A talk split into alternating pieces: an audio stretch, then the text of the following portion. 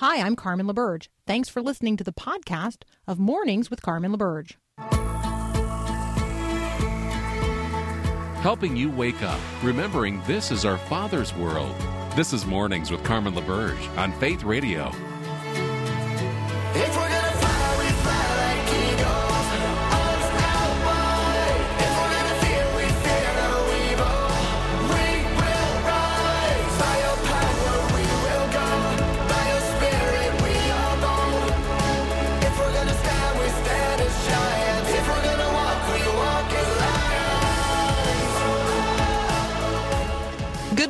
Morning. It is Tuesday, the 21st of January. You are listening to Mornings with Carmen. This is our second hour. If you missed our first hour, we had delightful conversations with Nick Pitts and Matthew Soerens, uh, and you can catch that as a podcast later in the day. You just go to myfaithradio.com, you check out the Mornings with Carmen page, or you just click on the word podcast and you can find it. Um, so uh, I had an interesting uh, few days. I shared uh, this past weekend and a couple of days prior to the weekend and part of yesterday with um, 10, so there were a total of 11 of us, uh, cousins that were all in, you know, the one generation on my dad's side of, of the Fowler family. And let's just say that genetics, shared genetics, does not necessarily mean shared worldview. Now, you and I all know this from the households in which we live, right? We do not all necessarily um, uh, practice or or receive the faith of uh, of those who came before us. Some of us have been evangelized into Christianity out of families that did not believe in the gospel or had not been exposed to it.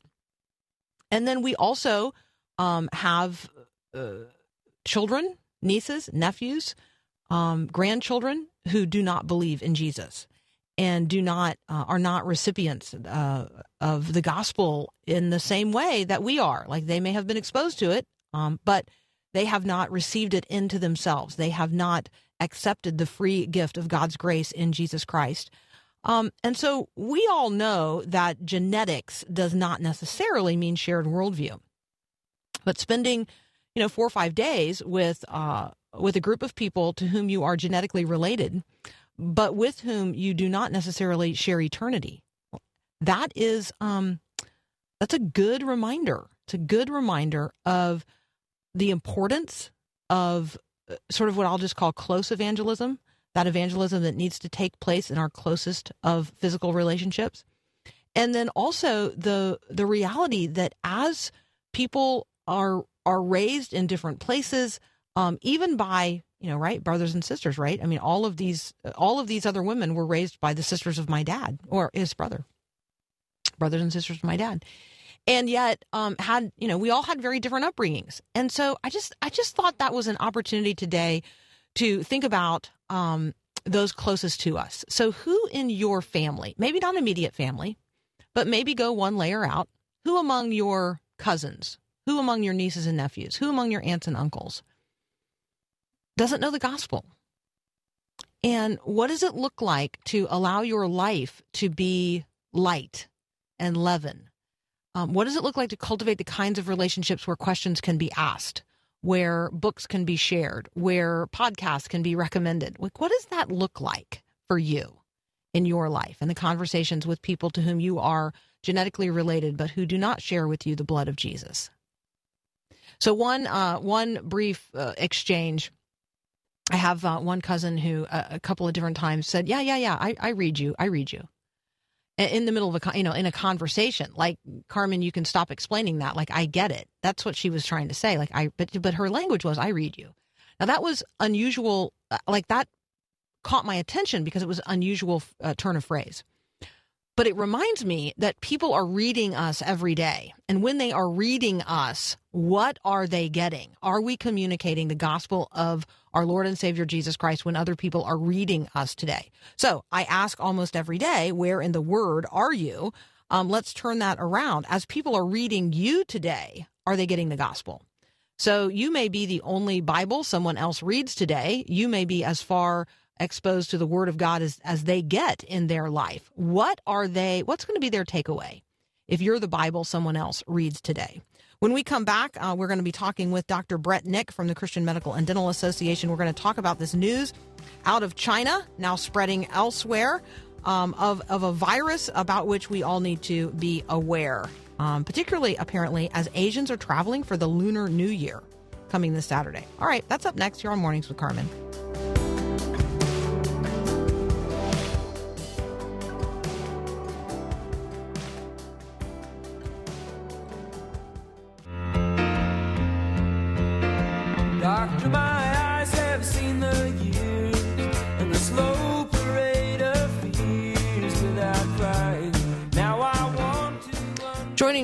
Dr. Bret Nick from the Christian Medical and Dental Association. You can find them at cmda.org. Um, Bret, okay, I'm just going to admit to you that this is a little um, chilling uh, to read about this virus. I'm not even going to try to, to na- I'm not going to try to say the word until I hear you say the word. So, what's going on, and why should we be concerned, or should we be concerned? Yeah, it's a great question, and uh, happy Tuesday, Carmen. Great to be on the Happy radio Tuesday. with you. Tasty Yeah, it, Tuesday. uh, It is Tasty Tuesday or Taco Tuesday, depending on your preference. But uh, hey, it's always good. But uh, this is interesting. So in China, as you may have heard in the news, we have what we call a novel or new, novel, just meaning new coronavirus. And keep in mind, the coronavirus isn't something that's new. Uh, if we remember back in 2003, we heard about the severe acute respiratory syndrome, the SARS virus that broke out, uh, that Mm. really only affected about eight people in the U.S., but uh, caused about 8,000 to- to 9,000 uh, exposures and less than uh, 800 deaths. Then we also have ongoing another version of the coronavirus, which we call MERS, which is the Middle Eastern version of this, the Middle Eastern Respiratory Syndrome. And so this is a new one that came out of China in Wuhan City. Uh, and the CDC is reporting right now uh, more than 40 cases, approximately two deaths associated with it, with some cases that have been exported, meaning people that were in Wuhan City had returned back to Japan and Thailand, uh, where the viruses have been identified. And so, of course, there's ongoing investigations. Uh, there's some suggestion that they can identify where it's coming from, maybe a large seafood and animal market there in Wuhan City. Uh, but of course, it's a growing public health concern, especially as you mo- mentioned before we started with the Chinese New Year upcoming. All right. So um, I will admit to you, I would have to do a little research on the Lunar New Year to really get a grasp on what's going on um, in terms of of people movement around the world and the need to be in different places to celebrate it. Um, uh, but when I think about the way a virus is transmitted, can you remind us about that? Because we're hearing today that you know there's there's evidence now of human to human transmission, so you don't have to go and eat the seafood. You could just be exposed to a person who has contracted the virus. So remind us how viruses are spread and the difference between um, something that's viral and something that's bacterial. Sure. Now, or maybe that's question. the same thing. You know, see there, I'm, I'm just again, yeah. Just tell Yeah, us the difference. the process of transmission is, is an interesting one. So a virus is commonly between touch or secretion. So somebody has a cough, a cold, a sneeze, or something like that, and then of course those viral products get aerosolized, and people can go ahead and pull them up. If somebody sneezes on a surface that hasn't been cleaned and you touch it within a certain duration of time, of course, if you then subsequently touch your face, uh, it is not uncommon for you to go ahead and have exposure to that underlying virus. And so you know the main thing to keep in mind is when you're looking at these severe respiratory illnesses it's just like we see with our common cold but sometimes they can go ahead and cause more problems the typical things like fever and cough and shortness of breath are going to be the common symptoms and because of this issue whether people are traveling from wuhan city or whether their people are traveling as we know millions of people travel every single day and so starting January 17th, the uh, CDC said, hey, every airport in the U.S. that's receiving direct flights from Wuhan City are actually screening passengers right now regarding any symptoms to go ahead and try to keep an eye on this process. As it relates to any one of us, this is the same type of precautions that we have during cold and flu season. The simple things that we all know, which are good hand hygiene, making sure that you wash your hands really well, make sure that you disinfect things around your house that are heavily touched items like doorknobs and remote controls. And the one that everyone forgets, their cell phone. and if you are a radio host, every once in a while, wipe off your microphone. Good point. Absolutely. Okay. So um, I, I, I don't even know. This might be um, a surprise to you, but I would like to talk about what I just read. This new CDC data about 15% of U.S. adults, only 15%. Is this correct? Is this correct? Like, then we're talking about inactivity. We're talking about the percentage of us who never do anything active. Like I find that kind of stunning. Is it possible that 15% of the American population is literally inactive? And if so, like how do we get ourselves and our neighbors and our kids and our parents moving again? Could we have that conversation when we come back from the break? Absolutely. Be happy to engage it. All right. So I am talking with um, Dr. Bret Nick of the Christian Medical and Dental Association. We're going to talk after the break about the importance of getting moving um, because apparently 15% of U.S. adults are literally physically inactive, like not moving ever during their leisure time. We'll be right back.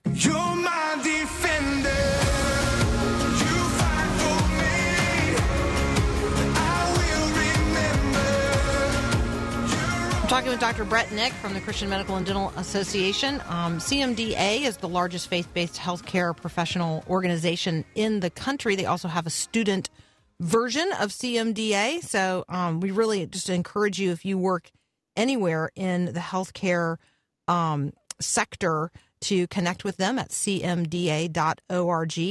Um, all right, Bret, you um, you are an ER doc. You see, my guess is a lot of folks who are struggling with um, uh, with all kinds of things that are related to the fact that they don't move enough, right? And so there's all kinds of um, reasons that our bodies need to be moving, and one of those is just our primary health. So, talk with us about the need to be moving, even as we're reading these statistics that some 15% of American adults, like literally, are inactive um, in, in any kind of leisure time. It's baffling, is it not? 15% of the U.S. population, according to the CDC, are inactive, meaning they don't do act- daily activities beyond what is required inside the home. Uh, and it's fascinating because if you think about health, exercise is a pillar of good health. Just like we have the balancing of, of good rest and we have the concept of good eating, uh, the spiritual aspect to go ahead and, and fill the mind and the soul. But think about this if you eliminate the capacity for exercise, and you, even though you have been gifted with the ability, a healthy body to do this, no longer are you creating the natural endorphins in your mind to allow for clarity of thought. In addition, without those natural endorphins being used routinely, especially through exercise, many people fall into things like depression, and we know that that's a growing issue within the U.S. Uh, in, in addition to that, though, think about not just with exercise and the natural endorphins, the positive reinforcement to oneself that comes through this as well. And again, you start looking at this, you could get into the health aspects, which is, oh my goodness, if I don't have good cardiovascular health, then I'm going to be at risk for heart disease. If I am not being regularly active, then I'm prone to obesity. And through obesity, I may have issues with diabetes. Well, if I add diabetes and I add obesity, then I'm going to have issues with hypertension. And if I have issues with high blood pressure, then I'm looking at heart attacks and strokes and kidney disease. And you can see why this is so concerning. So, one of the conversations that, um, well, there's a few conversations that emerge out of this when I am talking with with my friends. One would be just simply the personal responsibility to be a good steward of the temple that the Holy Spirit is residing within. So when we're talking with other Christians about this, there is a stewardship of the body conversation to be had. Um, as members of a society, there's another conversation to be had, and that is that we all share the burden of the cost of the of the health care that's related to um, our neighbors being inactive. So take either one of those that you want and um, and talk about you know this as a driver of healthcare costs, um, but then also you know the the conversation about the body being a temple of the Holy Spirit and our stewardship of it. Boy, I tell you, I mean, these are incredibly, incredibly important conversations to have. The concept around personal responsibility, the concept around spiritual responsibility, and for a man of faith like myself, it's difficult for me to separate the two because God has created our bodies in a unique and amazing way to flourish and live abundantly. And that includes being able to get outdoors and enjoy the amazing environment that God has created. Think about the ability to go for a walk for those who can't do this, but to be able to go for a walk and on a cold one, uh, on a cold uh, winter morning, be able to see the sunrise, be able to walk around and feel the Christmas in the air, to be able to go to maybe a park nearby or otherwise, that level of engagement not only fills you physically, but fills you spiritually. But at the same time, the physical responsibility around health, this is not about body shaming. This is about the responsibility to take care of what you've been given, which is an incredible, incredible gift. And when you look at that, there is a responsibility because we all know that if we look at the cost of obesity it drives the cost of healthcare. And when you look at the many of the countries that we are comparing, oh, this is what the U.S. healthcare system should look like. If you look at the rates of obesity in those countries, it's incredibly low. And so we are really comparing apples and oranges unless we as a society want to take this very personally and say, I am responsible for my body. I'm responsible for the physical nature of my body. I'm responsible for the spiritual nature of my body. And of course, the mental aspect of that builds in between the two. Okay, and increasingly, as um, as we take responsibility and we want to do things like, oh, I don't know, count our steps. So let's just say, you know, my phone tells me that I should be taking ten thousand steps a day, and I say to myself, well, I might not want to carry my phone to track that, and so I get a fitness tracker. Um, let's talk a little bit about fitness trackers, if we can, um, at this intersection of the way technology can help remind me, but also I'm reading more and more um, that that not just technology companies are interested in the information on my Fitbit, but like pharmaceutical companies are interested in the information that they might get from my Fitbit, but also my Fitbit might be a great indicator that I'm coming down with the flu. Like there's all kinds of uh, of things about these um, external devices that we might talk about. So I don't know, an upside and a downside to an external fitness tracker. I tell you, they're amazing. I mean, you think back in the day when you had the old pedometer where you put it on, it was a little clicking device that went up and down as you took steps to what you have today. And the technology is amazing. So, as you pointed out, when you look at artificial intelligence and you look at the concept around big data that is out there, that is being culled by insurance companies, by uh, pharmaceutical companies, they can not only tell you how active you are, but they can tell you whether you're filling your prescriptions or not. They can tell you so much information. And now, when you look at these fitness trackers, if you use them routinely, especially those that have the ability to identify heart rate and activity, they also start noticing trends. And so if all of a sudden there's changes in your heart rate patterns, indications that maybe your body's under a stress state, it says, hey, you may be getting sick to what you alluded earlier. I think the, ca- the, the caveat with this, though, is establishing a routine. And whether you're dependent on a device to tell you what you're doing, you can do the simple things that you already know to be true, which is simply if you have the capacity to take the stairs instead of an elevator, do it. If you're at a grocery store, don't wait an extra five minutes for a front lo- front line parking spot. Park in the back of the parking lot and just enjoy the walk through. Of course, be careful, especially uh, this time of year with snow and ice, but walk through the parking lot. If you're going through a grocery store, know what you're going to get so that you don't buy excessive things, but at the same time, make sure that you enjoy the walk and, and engage in those things. And if you have the ability to go to a gym or to be outside on good weather day, bring somebody along for conversation that makes your walk that much more enjoyable. You're not worried about your steps, but you're able to engage in conversation uh, around things that really matter. And you had pointed out in an earlier session today the value proposition of conversation with people around things that really matter. And if it's family or friends, what are those missing conversations you should have? Incredibly healthy for your mind while you're out walking, incredibly healthy for your heart. All right. I just love talking with you. It's a great encouragement. It's very stimulating. Um, that is Dr. Bret Nick from the Christian Medical and Dental Association. You can check out what they're doing at cmda.org. Thank you so much again today. All right, Carmen. You have a wonderful day. Great chatting with you.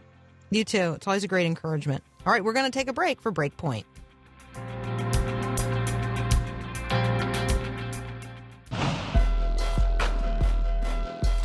So sometimes we sort of lose sight of who we are and we imagine ourselves as like disembodied souls or we imagine that we are only what we think or you know frankly we reduce it to you know you are what you eat.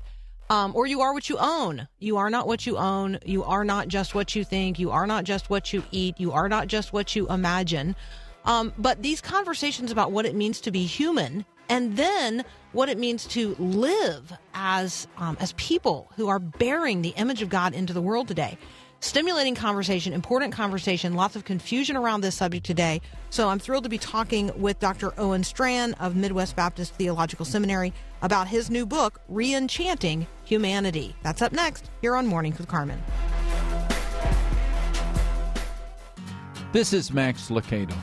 He sat near a gate called Beautiful the man, however, was anything but.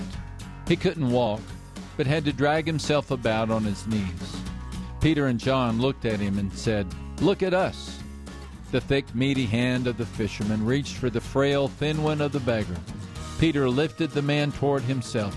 The cripple stood and began to shout, and passers-by began to stop. Peter explained that faith in Christ leads to a clean slate with God. And what Jesus did for the legs of the cripple, he does for our souls. Brand new. An honest look led to a helping hand that led to a conversation about eternity.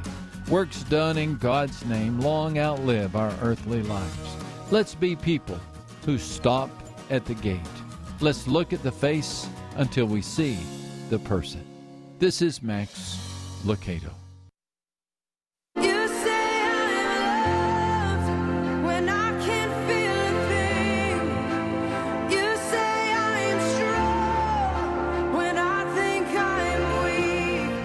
Thrilled to be joined today by Owen Strachan. Owen, um, we're going to talk today about your new book, Reenchanting Humanity. But how about you just introduce yourself to our listeners um, as a starting point? Yeah, thank you very much, Carmen. Thanks for having me. Uh, I teach systematic theology at Midwestern Baptist Theological Seminary in Kansas City, Missouri. I'm originally from coastal Maine, uh, a, a state, as many people will know, where there are more moose than people. But I have since migrated to the heartland. Um, I love I love teaching theology. I run a center called the Center for Public Theology here. Have a podcast called City of God, uh, with apologies to Augustine. Uh, it's on iTunes and I uh, I ha- I'm married and have three children, ages five, eight, and eleven. So those are some of the main things about me. Yeah, and so that ending point is probably most days the beginning point, right? Ab- I mean, mo- Absolutely. most days the primary thing is uh, is being a husband and a dad. But um, so we're going to talk today about this new book, and um, it's really, I mean, it's exciting. Reenchanting humanity. I think that we begin the conversation with a conversation about disenchantment. Um, have we become disenchanted as people? Yeah, I think we have. We've been told in different settings that we are blobs of cells. We've been told that we're nothing more than matter. And we've been told that our body has no real connection with our identity.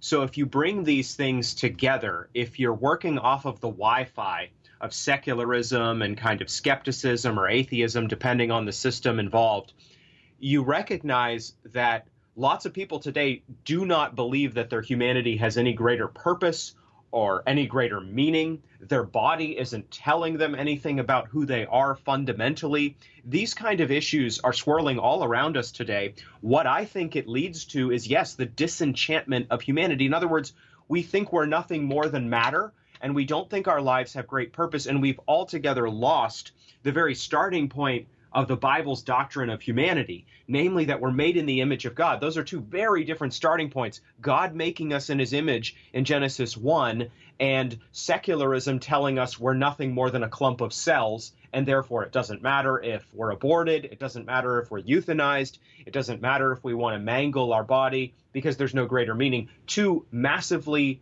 different starting points today, and I'm I'm here to try to uh, uh, show the difference and articulate uh, the importance of the Christian view.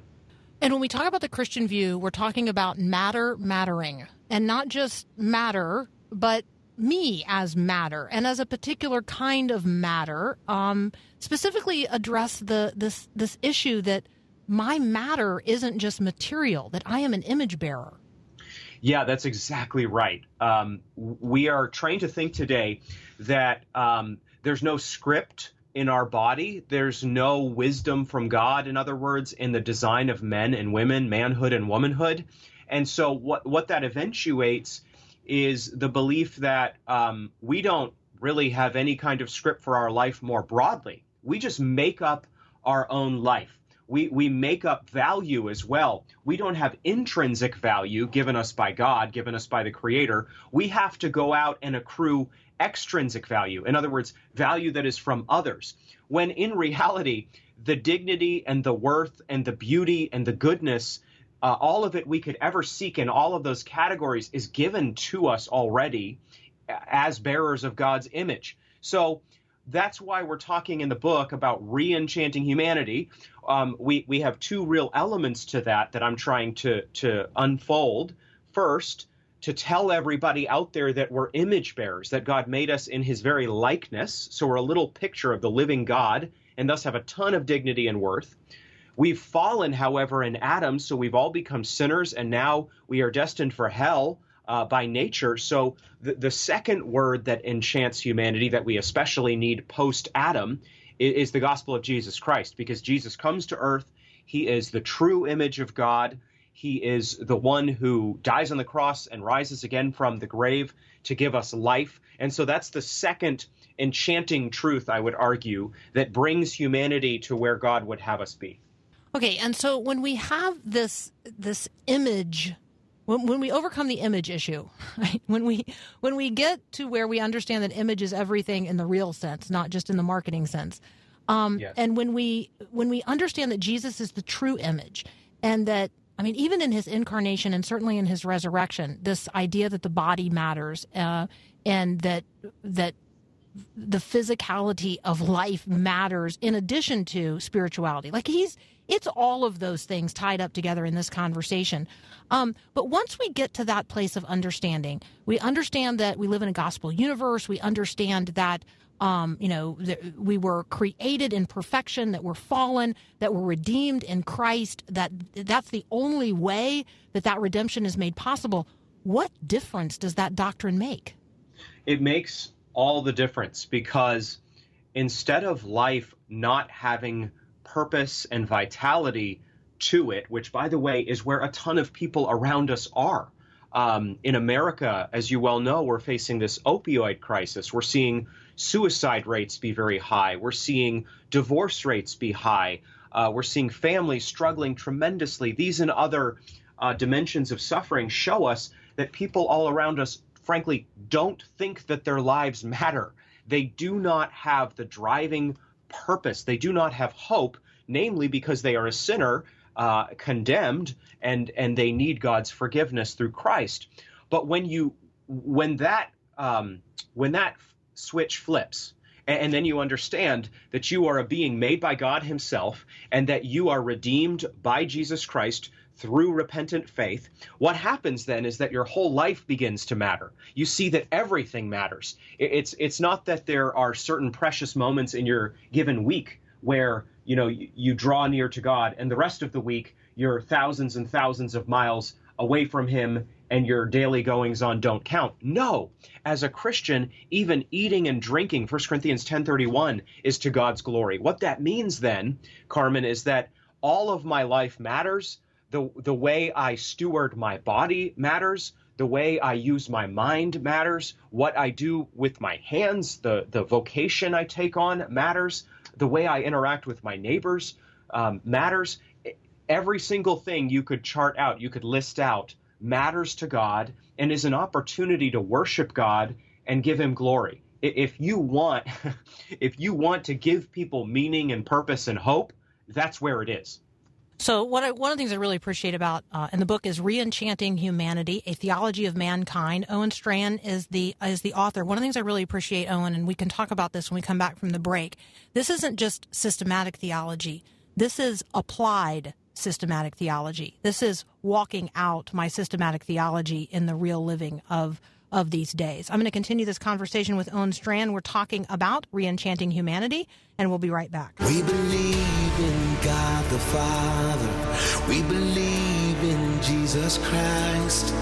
We believe in the Holy Spirit. And He's given us new life. Continuing my conversation now with Owen Strachan, we are talking about his new book, Reenchanting Humanity. Owen, this isn't just um, this isn't just systematic theology. It is that, but it's not just that. It is applied systematic theology. It's how the faith is walked out in the mind and in the life of a believer. Yeah, I, I wanted to try to connect the truths that we find in Scripture and thus the doctrine we construct to the real questions that we face every day. So it's not an ethics book, it's not a spirituality book per se, but it is it is a theology book that is aimed at at Christian uh, transformation. In other words, if we're out here, um, you know, trying to slice and dice theology into nice little doctrinal meals, but people never are able to take that truth and and put it to work. I'm not sure what we're in business for. So yes, I'm very I'm very keen in this anthropology in reenchanting humanity. I'm very keen to try to show that this is absolutely uh, explosive material, not my material, but but God's material. The Word of God uh, is what we need as human beings to thrive and to flourish and to be remade. All this culminates, of course, in Christ, the true man. All of us, Carmen, are fully human as human beings, I argue in the book, by virtue of being image bearers. There's a lot of discussion in theology circles over what the image is. Is it a trait? Is it something that waxes and wanes? Is it something we lost in the fall? I believe it's actually something that holds steady, just like the earth holds steady in its identity, even with something as bad as the fall happening,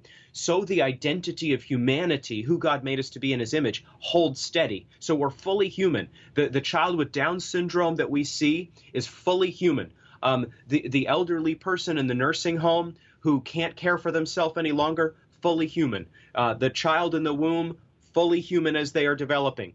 Um, and yet, we all need to be remade in the image of Jesus Christ, the true man. He's the one who shows us what humanity truly is. So, so there's another concept where all this has cash value, Carmen, as you're bringing out.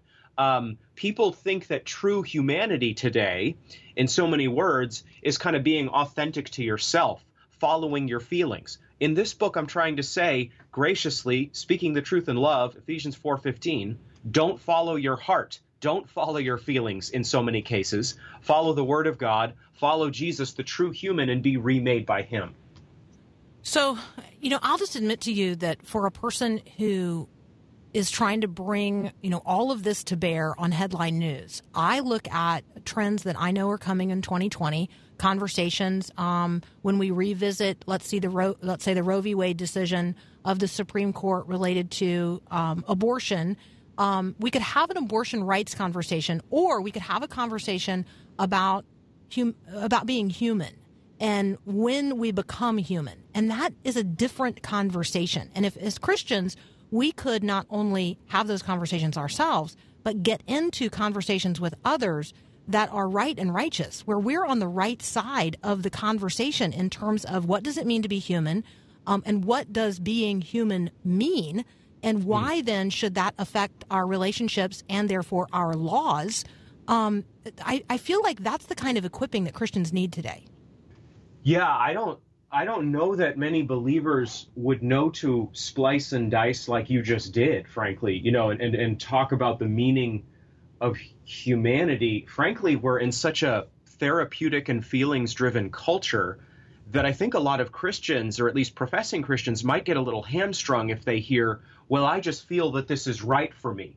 Whether whether we're talking about abortion or almost anything else, whether we're talking about a, a gender transition or leaving a spouse and children, um, or all sorts of behavior, when in truth, when we go back to the Word of God, we find the solid ground that we need to engage in all these uh, these conversations and these major questions of the age. So so these issues drive back. You're you're quite right. They drive back to what does it mean to be human?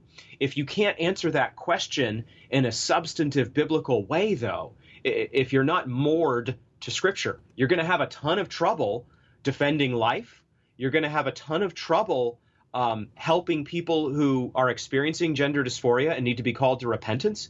You're going to have a ton of of trouble advocating for justice in the public square in a meaningful way that's not secular. So, yeah, we, we've got to go back to basics on so many issues. Go back to the doctrine of creation, go back to the doctrine of the fall, and, and go back to the doctrine of, of Christ, the true man, Christology as well. And I really I appreciated how you framed that in, in answer to a person who is saying, Well, I feel, I feel, I feel. You actually, you probably did this unconsciously, but you said, in truth, and then you laid out, you know, what mm-hmm. reality is.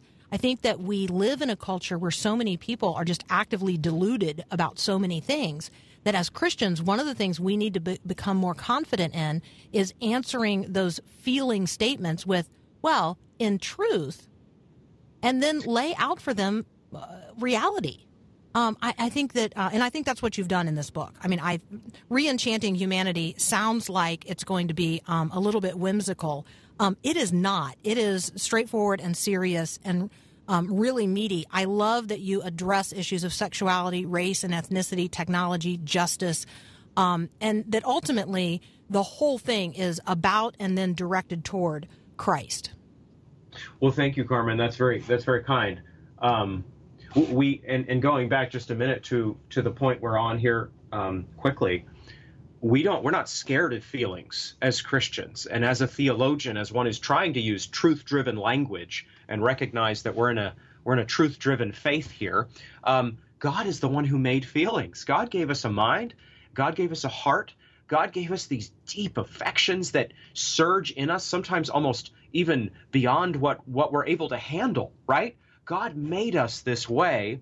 It's all, though, a matter of putting things in proper order and um, synthesizing massively here. We're in, a, we're in an age that has effectively displaced truth and crowned feelings as that which drives things. That's true, frankly, even in different dimensions in church life, in Christian circles. And, and so we don't need to become these kind of grim truth warriors. Uh, we need to be those who, as I said a minute ago, I, I think, strive to speak the truth in love. None of us is perfect in doing this or in writing these things out, me very much included. And yet, you know, that's the call we're trying to heed. Absolutely. All right. The book is Reenchanting Humanity. The author is Owen Strachan. Owen, if people were going to um, be directed one place to find you on social media or online, where would you prefer that be? Ah, an interesting question in 2020. Wow, it's weird to say that. uh, Twitter is probably the place to go. It's where I'm most active. It's at O S T R A C H A N. So no one's going to get that now, but that's it. All right. Well, but that's because your last name is not pronounced in the same way that it is spelled. And so, um, just, you know, just for fun, we're going to spell it again. Um, so we're talking with Owen Strachan, but that's spelled S T R A C H A N. And you can find him on Twitter at O Strachan, S T R A C H A N. Did I get it? You got it. Wow. There you Impressive. go. Hey, Owen, thank you so much. Reenchanting Humanity, great book. Uh, thank you for all that you're doing um, every day at Midwestern. Thank you, Carmen. Appreciate your work. Absolutely. We'll be right back.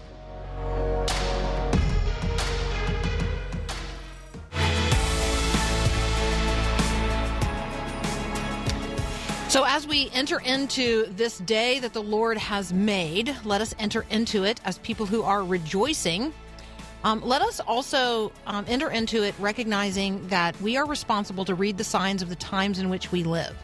We are a people who are um, called to be looking up um, where Christ is seated at the right hand of God, but also looking up in terms of the future that God has already declared in advance.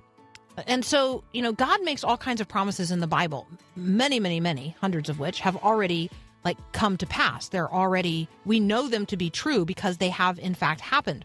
But there's more than a thousand other things that God says in the Bible, promises that God makes that have yet to happen. And many of them have to do with the second coming of Jesus. And so when you think about what you are looking forward to today, like literally looking forward to, are you looking forward to the return of Christ? I mean, are you looking forward in your life to the return of Christ? Um, and are you looking forward to the return of Christ? And if not, let me invite you to spend some time in the Word of God exploring the promises that God has made about the second coming of Jesus.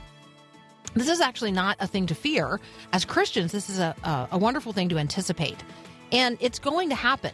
And so um, I, I, suppose my, uh, my thoughts related to this were sparked today um, by the death of a, of a, really popular end times televangelist. And, um, and, and it sort of reminds me that there are those of us who don't talk about this very much. But Maranatha, come Lord Jesus.